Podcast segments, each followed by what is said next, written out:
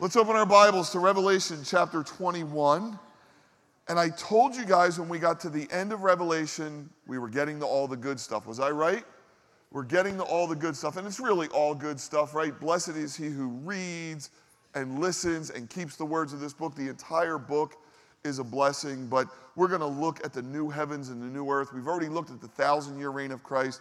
Now we're going to see what God has really prepared for us. So let's read several verses in chapter 21. John says, Now I saw a new heaven and a new earth, for the first had passed away, and there was no more sea.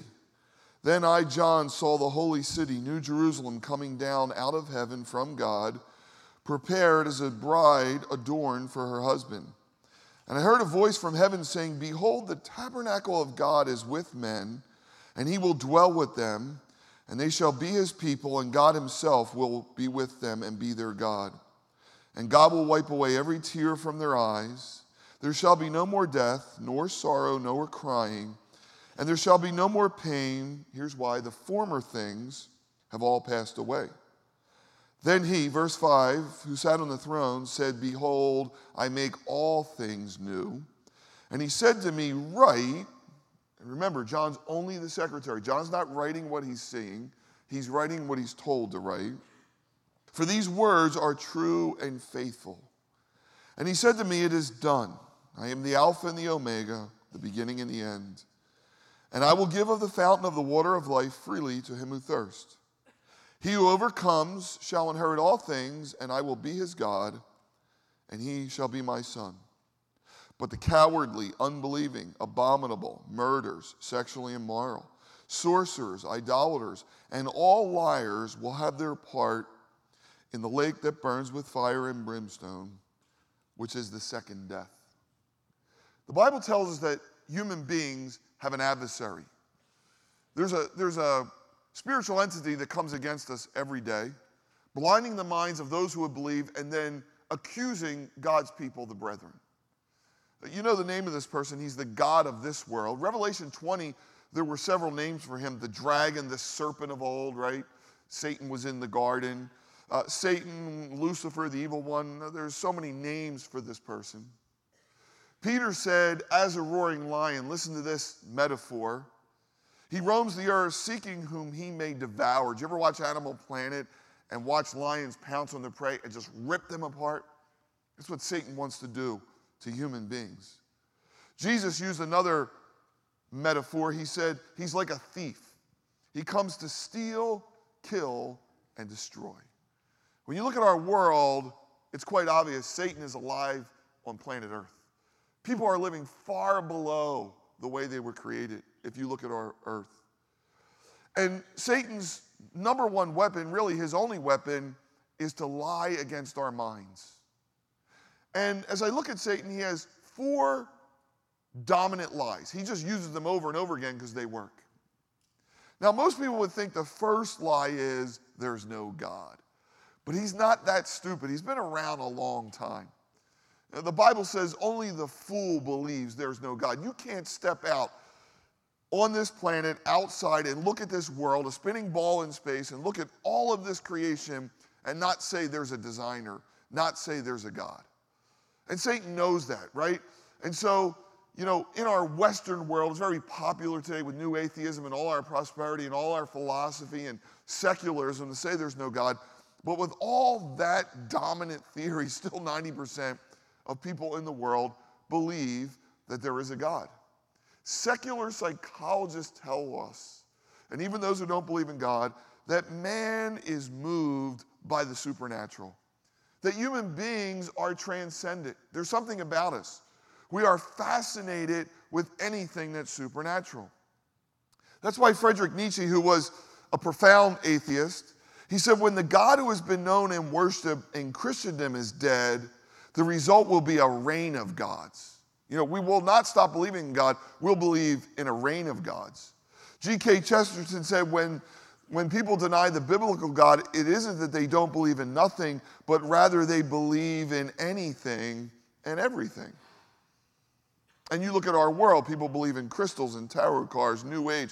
Here's one that drives me bananas aliens and UFOs. You know, people look at us as Christians and say, well, I need a reason to believe and I need evidence. And, and oh, by the way, I believe in UFOs and aliens. Wait a second. We don't even know where we came from. Now you believe in an alien?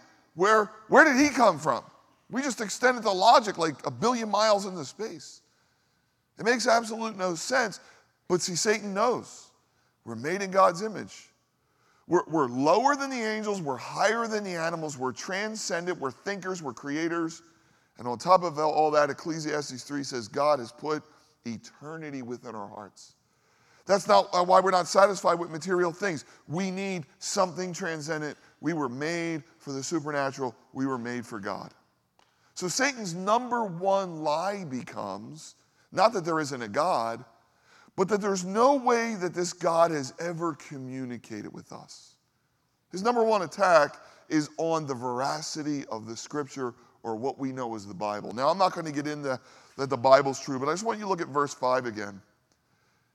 God is telling us about our future, a new world, a new heaven, the glories of the new earth. And in verse 5, he tells John, Behold, I make all things new. And he says, Write. Why? These words are faithful and they're true. You can trust the Bible, it's true. And again, I can't get into why, but let me take you down this path just for a few minutes. Let's say we prove tomorrow there was no God. Let's say we all agree there's no God. Instantly, the Bible would have to shoot to the top of every university and of every science department and studied as the greatest thing that the earth has ever seen. Why? Well, we laud Shakespeare. He's still studied today. There's still movies of Shakespeare today. People still read his books. But if God's not true, the person who invented Jesus Christ would be better than Shakespeare. How do you invent a peasant who comes from 3,000 years of Jewish history, fulfills all these prophecies, is kind to people, says he came from heaven, said he's the Son of God, dies on a cross, rises again. Oh, by the way, four biographies are written about him. Luke writes what we would call if it's fiction, historical fiction, which didn't even exist till about 100 years ago. Oh, and by the way, we changed the calendar and forged Western civilization. That person would be the smartest person that ever lived. What about 24,000 manuscripts? What about finding the Dead Sea Scrolls? I could go on and on and on. The Bible is true. And God said his word would stand forever. And it says here, these words are faithful and true. What's faithful and true? That God has prepared a place for you and me. For 1700 years, the book of Revelation was a sealed book. People weren't allowed to read it, it wasn't in their hands. Even when it came in their hands, nobody preached on it. No one really preaches on it today. Uh, today, most churches, they look at Revelation 2 and 3, the churches, and then they jump right to here, 21 and 22, and that's it. And I know Satan's involved because it's the only book that promises a blessing to those who read, hear, and live out the words of these prophecies. Second lie of Satan is that man has no future beyond this life. Oh, I so enjoyed Eric Metaxas Wednesday where he talked about going to Yale and this prestigious university where he goes to find the answers to the questions of life. And really, they don't have any answers. In fact, they have a very depressing uh, set of answers, which is Eric, there is no God, there is no life after the grave. By the way, become a lawyer, get rich, and see if you can muddle through this life. Because one day, poof, your candle's going to go out. And that's it. And oh, by the way, this love you feel for another person, that's all chemicals in your brain. You don't really love them. Very depressing. If you read the Puritans, it's amazing. How many of their songs, how much of their theology, and how much of their sermons were based on a new heaven and a new earth? The new home that God is creating. It filled their theology, it filled their wonder. Why? Because life was hard, life was brutal. They were fighting so many things, they were persecuted. Today, it's hard to hear anybody talk about heaven or even wanting to go there.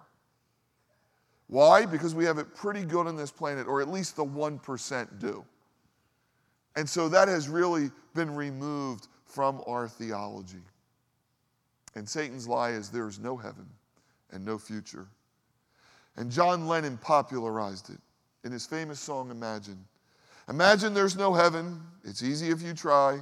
No hell below us, above us only sky.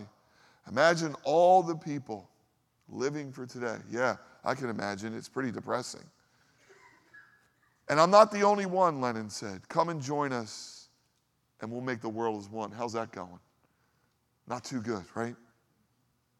John said in verse 1 I saw a new heaven and I saw a new earth, and God's going to be at the center of it, and He's going to give us meaning and purpose. Satan's third lie is there's no judgment. There's no life to be examined. There's no life to give account for. We saw that that's not true. In Corinthians, it says, You and I, believers, and here's a little bit of the gospel. The Bible says, if you confess with your mouth and believe uh, in your heart that Jesus rose from the dead, you will be saved. In other words, his blood will cover you. That's the gospel. That's the good news. Not based on works, it's a gift of God. But even as believers, we're going to go to the judgment seat of Christ, and the things that we did in the right spirit will be like precious gold and silver. And then there's going to be things that we did where, you know, we were kind of like Ananias and Sapphira, and it's going to be wood, hay, and stubble. There's even a judgment for believers. And then last week we looked at the great white throne judgment, which no one wants to be at, where you're going to be judged according to your works. And that's going to go very badly. But Satan has people convinced they will never give an account for their life. Jesus said, Every idle word that you have uttered, you will give account for. And then finally, Satan's final lie is that God isn't good. He said to Eve, Did God really say you'll die? Oh, that, God's holding out because he knows you're going to be like God. There, there's something more. All this abundance in the garden, no, God left something out. I shared with you last week from the Old Testament that Jonah believed in the graciousness of God. He didn't want to go to Assyria because he said, God, you are merciful and kind, and I know you'll save the Assyrians. But there's another place where we see the kindness of God. It's in the story of David. He sins with Bathsheba, and he has her husband Uriah killed adultery and murder. He hides it for an entire year. And finally, Nathan the prophet comes along and he tells David a story. It's a beautiful story. He said, David, there's a man who had a hundred sheep, full of abundance. And another man over here who had one little ewe lamb. The guy with a hundred came over and took the one little lamb. And David said, We got to get that guy. He's a scoundrel. And Nathan said, Yeah, it's you. Beautiful. And David comes to repentance, but look what Nathan says. It tells us a lot about the character of God. Nathan said to David, You are the man. That's not for driving a golf ball 350 yards down the chute. That's for being in sin. You're the man, David. Thus says the Lord God of Israel I anointed you king over Israel. I delivered you from the hand of Saul. I gave you your master's house and your master's wives into your keeping, and gave you the house of Israel and Judah. Listen to this. And if that had been too little, God said, I would have given you so much more. How many of us look at God that way? How many of us look at God like all that He has given has come from His hand? We tend to go the other way and say, oh, all of my problems are this and so forth. He said to David, No, David, look at all I have given you, and if you would have only asked, I would have even given you more. This is a God of abundance. This is the God we need to know and understand. This is the God of the Old Testament, by the way. And here in chapter 21, new heavens, new earth, streets of gold, walled city of gold, crystal sea. The abundance of God will be evident. Randy Alcorn, in his book Heaven, said, When we have assumed, all that we have assumed about heaven is a reduced place as only an alternative to an intolerable existence here on earth. Only the elderly, disabled, suffering, and persecuted might desire heaven. But the Bible portrays life in God's presence in our resurrected bodies in a resurrected universe as so exciting and compelling that even the youngest and healthy of us should constantly be daydreaming about it. It's going to be that grand. It's going to be so over the top. Verse 1 says, Now I saw a new heaven and a new earth. For the first heaven and the first earth had passed away, there was no more sea. So my wife loves the ocean. Oh my gosh, she loves it. She and I, she's so thankful she married me, can get to the beach at 9 in the morning and sit there until 7 at night. Drives our kids crazy. She loves the beach. She loves the ocean. She loves being out on boats. So I knew I was preparing this message and I said, Hey, Monica, I'm preaching on something tomorrow I know is not underlined in your Bible. There is no more sea. And I love this about her. Reflexively, she said, You know, God's got something better. And that's what this chapter is about. We have more of a theology of the new heaven and new earth in Revelation 21 than anywhere else. But the idea of no more sea, don't take it negative. The idea is what God has planned is enhanced, it's better. How do I know? You didn't know anything about the ocean before you got here, did you? And you like it. And you like a lot of other things about the earth. You will love what's coming. I remember when we saw Avatar, people were freaking out. And it was a glimpse to me like, oh my gosh, if this can come from the mind of James Cameron, can you imagine what's coming from the mind of God? It's going to be incredible. No more sea, but the things God is preparing is amazing. Now, how, how is God going to do this? I've been sharing with you guys that earth is our home. It really is. Now, if you die tomorrow, you're going to go to heaven, you'll spend a little time there, but predominantly the rest of eternal life is right back here. That's why we like it so much. It's why we don't want to die. It's, we feel comfortable here. We have this earth suit. We like earth, even in a fallen state. We're coming back here in an amazing state. Listen to these scriptures. The psalmist, thousands of years ago, Psalm 102. Of old you laid the foundations of the earth, and the heavens are the work of your hands. They will perish, but you will endure. They will grow old like a garment. That's the second law of thermodynamics. Like a cloak, you will change them, and they will be changed. Remember what Jesus said in Luke 21 Heaven and earth will pass away, and my words will never pass away? Peter tells us in 2 Peter how it's going to happen. The day of the Lord will come as a thief in the night, in which the heavens will pass away with a great noise, and the elements will melt with fervent heat. Both the earth and the works that are in it will be burned up. So we're coming right back here, but first God's going to kind of do a total makeover. Now, why fire? Why does it have to burn? Think about this. When God judged the world in Genesis chapter 6, he did it with water. Water is like a cleansing, but fire purifies. This world is stained by sin. Even creation is groaning for redemption. And God's going to do a makeover by purging it with fire. And as John says here in chapter 21, verse 1, there's going to be a new heaven and a new earth and this will be our home. Now, think about this. When we say the word home, it resonates with all of us. Even if you came from a broken home, home is always home. There's something about home, right? Oh, I just want to go home. Or you ever get sick at work? I just want to go home. We, want to, we, we love home for, for a variety of reasons. First of all, it's familiar, right? Here it says we're getting a new heaven and a new earth. Now, we like new things, right? New homes, new cars, new gadgets. We like new stuff, but we don't like extreme new stuff. We want it to be a variation or a little innovative of the old. And that's what the new heaven and the new earth are going to be like. A lot of things are going to be similar, a lot of things are going to be different. But the one thing, it's going to be familiar. It's going to be the place we recognize.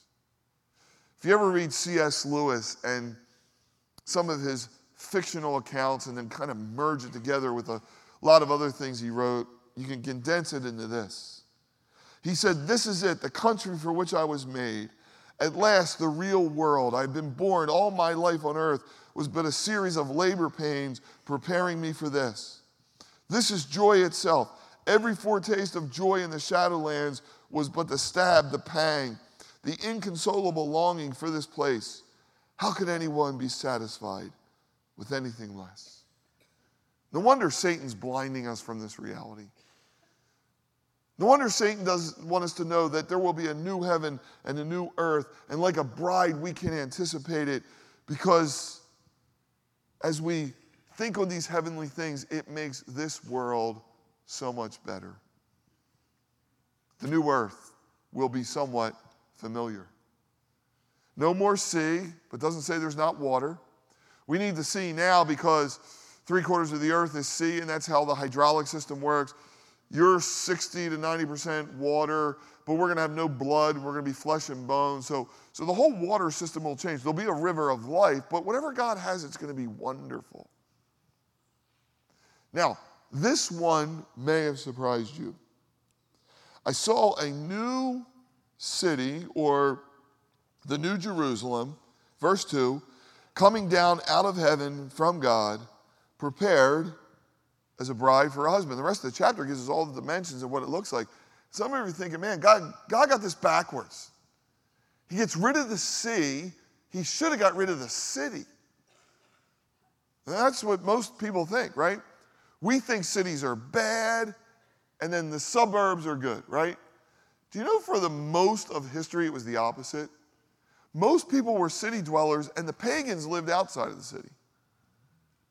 But we think cities are bad because of what we see today crime and violence, etc. And then we read in Genesis 11 that Nimrod says, Come, let us build a city and make a name for ourselves, a ziggurat into the heavens. And we all know how that went, right? So we think cities are bad. Campbell Morgan said, and this is profound, he said, The Bible begins in a garden and it ends in a city. Why? Because he believed in the garden, God gave man the capacity to build a great city. He believes in the garden that the capacity for human flourishing was so strong, have dominion over the earth, that man could have built a great city. But all we see is Nimrod building a city, making a name for himself. And I agree, New York City, Chicago, LA, Paris, London, people go there. Why? To make a name for themselves.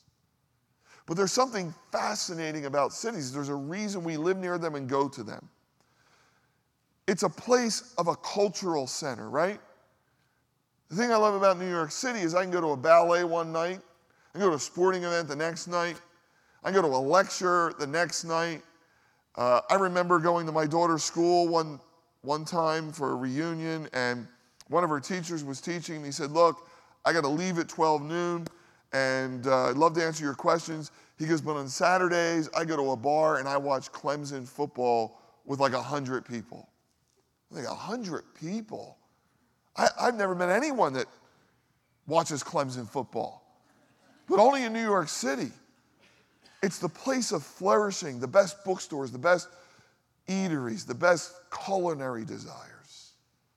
Tim Keller has written more about the city than anyone I know. He's pastored there a long, long time.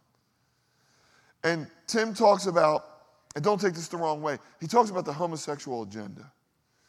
And again, we're not against homosexuals. We believe, like everyone, that God's grace is sufficient for them. But the point he's trying to make is that homosexuals are less than 1% of the population. They are a very, very small minority. And yet they have advanced their agenda in 30 years like no other group in the history of America. Tim Keller argues, because most of them live in cities. And whatever happens in cities spreads everywhere else. Now, the city God's making come down from heaven. He's the architect, He's the designer and we're going to glorify his name. And by the way, I love what's going on in cities. I don't know if you know this, but New York City in 2000, 1% of the people in Manhattan were evangelical Christians. Through the work of Tim Keller and so many other churches, that's risen to 5%, and they believe in the next 10 years they can move that to 10%. Why? Not making a name for themselves, but making a name for the great God that we serve. It's a beautiful thing. God is the architect, it comes down from heaven. Not only will it be familiar, this new home, the people that we love will be there. That's what makes home home. Uh, I grew up in um, a family where we never owned a home. We moved around a lot. We lived in apartments and finally a twin, but we never owned a home. And uh, finally, I was able to buy a home, a twin, and I lived there 10 years. And I remember the day we sold that home. So hard for me to leave. In fact, I have reoccurring dreams that I lose homes. It's just something from my childhood. And I remember leaving that home and being very melancholy until I got to my new home and opened the door and saw my family there. And that day, I realized home is where the people I love are. It's going to be make heaven heaven. Life's been all about relationships. Yes, we've had accomplishments. Yes, we've all done great things. But the time we've spent with people, eating together, reading together, crying together, praying together, challenging one another, that's what heaven's going to be like. It's what the new earth's going to be like. It's going to be filled with people. The other thing I love about home is it's a place where we all fit in. Uh, my big fat Greek wedding, the reason we all kind of get it is because no matter whether you're Greek or anything else, it's kind of common to all of us. Home is where we fit in. We let our hair down. Everybody knows our weaknesses and our strengths. It's when we go outside, we get judged and bullied. But, but home is where we fit in. We're going to fit in in home. Every one of us is going to know God, and He's going to have a place for us.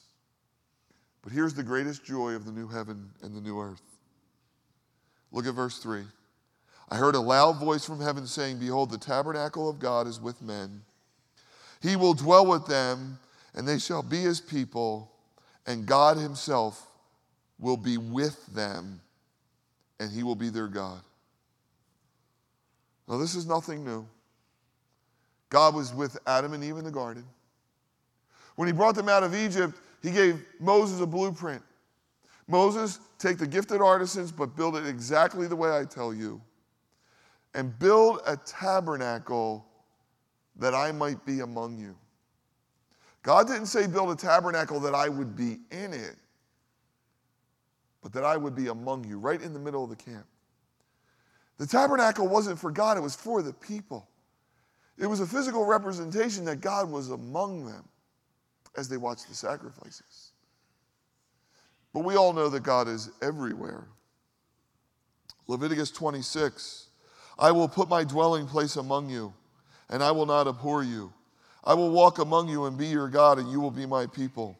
Ezekiel 37 My dwelling place will be with them. I will be their God, and they will be my people. 2 Corinthians 6 I will live with them and walk among them and be their God and they shall be my people. And here, God's tabernacle, he will dwell among them. There was a rabbi, Menachem Mendel Kotzak, one of the great theologians, not a Christian, of the 20th century. And he would ask his followers a question where does God exist? And of course, everyone said God exists everywhere. No, the rabbi responded, God exists wherever man lets him in. People are looking all around for a place where they can meet with God a church, a beautiful cathedral, a temple, a deer stand, on the beach. Everybody's looking for a place where they could feel the presence of God. And yet, God has always desired to dwell among us in the garden, in the tabernacle, in the temple, and then Jesus took on human flesh and dwelt among us. And then in Revelation. But this rabbi said, God is anywhere where we let him in. As Christians, we're going to go through dry times, seasons where we're not hearing God's voice like we used to, seasons where we don't feel God, seasons where it's not like the way it was. And when we do, we blame church and other Christians and institutions and everything else. But what we don't realize is God is wherever we let Him in. I, uh, read an obituary this week of a famous philosopher that I have heard of before.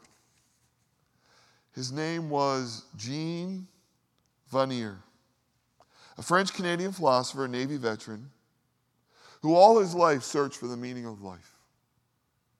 He wound up in Paris and he started a outreach called L'Arche for those who were mentally challenged. He would go and visit with them. He would eat with them. They would spit up, they would spill things, and after a while he got used to it and he built this and then he started other branches. And in a 2015 interview with the Wall Street Journal, he was asked what would be contributed by those unable to devote themselves full time to serving others. In other words, if you couldn't start something like this, what could you do? He says, try and find somebody who is lonely. And when you go to see them, they will see you as the Messiah. Go and visit a little old lady who has no friends or family and bring her flowers. People say, but that's nothing. Jean Vanier said, it is nothing, but it's everything. Victor Hugo said, to look into the face of a human being was to see the face of God. God's presence is wherever we look, it's whoever we invite in. But in the new heaven and the new earth, it'll be our very being. It'll be the air we breathe, it'll be the lens we see everything through. The rest of the chapter says there's no more sun because God will be the light. Now, I told you I was going to get back to the moon. A lot of people say, well, Genesis can't be true because, you know, God says, let there be light, but there's no sun and moon till the fourth day, so that doesn't work. And the quick answer is God doesn't need a sun for light. We see that here in Revelation.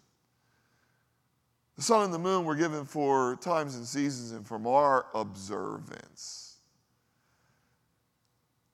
63 million moons fit into a gutted out sun. Scientists have no answer for this because perspective wise, it makes no sense. The distance from Earth to the moon and the moon to the sun does not warrant how we see the moon and the earth in the sky. We see them the same size. So when you're on the beach and you look up at the sun, at night the moon will look the same size. Depending on where you see it and when you see it, and I know there's different sizes, but they are the same size and they shouldn't be because the perspective is all out of whack. Oh my gosh, it almost looks like it was designed that we would view them from this position, doesn't it? See, this is the great God that we serve. But we don't need a sun. God will be the light. We don't need a tabernacle. God will be our dwelling. C.S. Lewis said, We are a displaced people longing for this home. If I find in myself a desire which no experience in this world can satisfy, the most probable explanation was that I was made for another world. And there are days where things go wonderful and we fit in our own skin and life is good, but the next day doesn't feel that way. Every day will feel that way in this place. Augustine said, I am groaning with inexpressible groaning on my wanderer's path and remembering Jerusalem with my heart lifted towards it. Jerusalem, my homeland, Jerusalem, my mother. The old saints were homesick for heaven. They knew nothing less could satisfy. Chesterton said, The modern philosopher has told me again and again that I was in the right place, and I had still felt depressed even in acquiescence. When I heard that I was in the wrong place, my song sang for joy like a bird in spring, and I knew now that I could feel homesick for home. And yet we have a theology, and it's invaded the church that this could be your best life now. The prosperity gospel, the everything's going to work out gospel, the new you. And listen, there's 10% of that. Right? We are new creations and, and, and we are praying that the kingdom comes and we can live life with God on this planet. But I disagree with the amillennialists that it's ever going to get to a place where we're going to get it so grand that there's going to be streets of gold down here and that the New Jerusalem's on earth. I disagree because I'm homesick. And the reason I know I'm homesick is because my experience with God is not where I want it to be. At the greatest of times, it's only a glimpse. And that's why in the Bible, every heart's longing was to see God. Moses said, I want to see your glory. God, I don't care about all this other stuff. Jesus said, The pure in heart, they will see God. The psalmist said, Oh God, you are my God. Earnestly I seek you. My soul thirsts for you. My body longs for you in a dry and weary land where there is no water. David said, As the deer panteth for the water, so my soul longeth after thee. Is there any wonder why Satan doesn't want us to think of this place? Because the ultimate reality in this place is the very presence of God and you and I looking in his face. And when we do, all anxiety, all fear will cease. We don't know a lot about heaven. We look through a glass dimly. It hasn't entered into the mind of man. That's why sometimes the writers tell us what's not going to be there. And in verse 4, it says, God will wipe away every tear from their eyes, and there will be no more death, nor sorrow, nor crying, and no more pain. The Bible doesn't skirt the idea that this all exists. Paul said, I've been pressed on every side. You know, he has this wonderful resume before conversion. He's a Pharisee, he's a stock of Benjamin. You know, oh my gosh, he went to Hebrew University. He's, he's the man. Then after Christ, beaten with 40 stripes, pearl of robbers, pearl of countrymen, pearl of robbers, beaten 40 stripes, prison many times, naked, shipwrecked. The Bible doesn't hide our sorrows. But what it expounds is our future. This light affliction doesn't compare to the weight of glory. No more pain. And I don't think this is the pain like I stubbed my toe, right? Or my rotator cuff hurts. This is the pain of relationships, the pain of brokenness, the pain of the struggle of getting along with one another. And then finally, verse 8 but the cowardly, unbelieving, abominable, murderers, sexually immoral, sorcerers, idolaters, and all liars. And by the way, the Bible says, such were some of you. And these are the people that God longs to redeem. Will have no part in this place. I can't tell you what's going to replace the sea. And streets of gold, eh, I can't tell you what's going to be there. I know it's going to be over the top. I know God's going to be there. I know it's going to be amazing. And by what's not there, I know there will be fullness of joy. This is why the Bible says we should be heavenly minded and think on those things that are above. There is a destination, there is a brochure of a new heavens and a new earth. And it's what God's plan for you and me.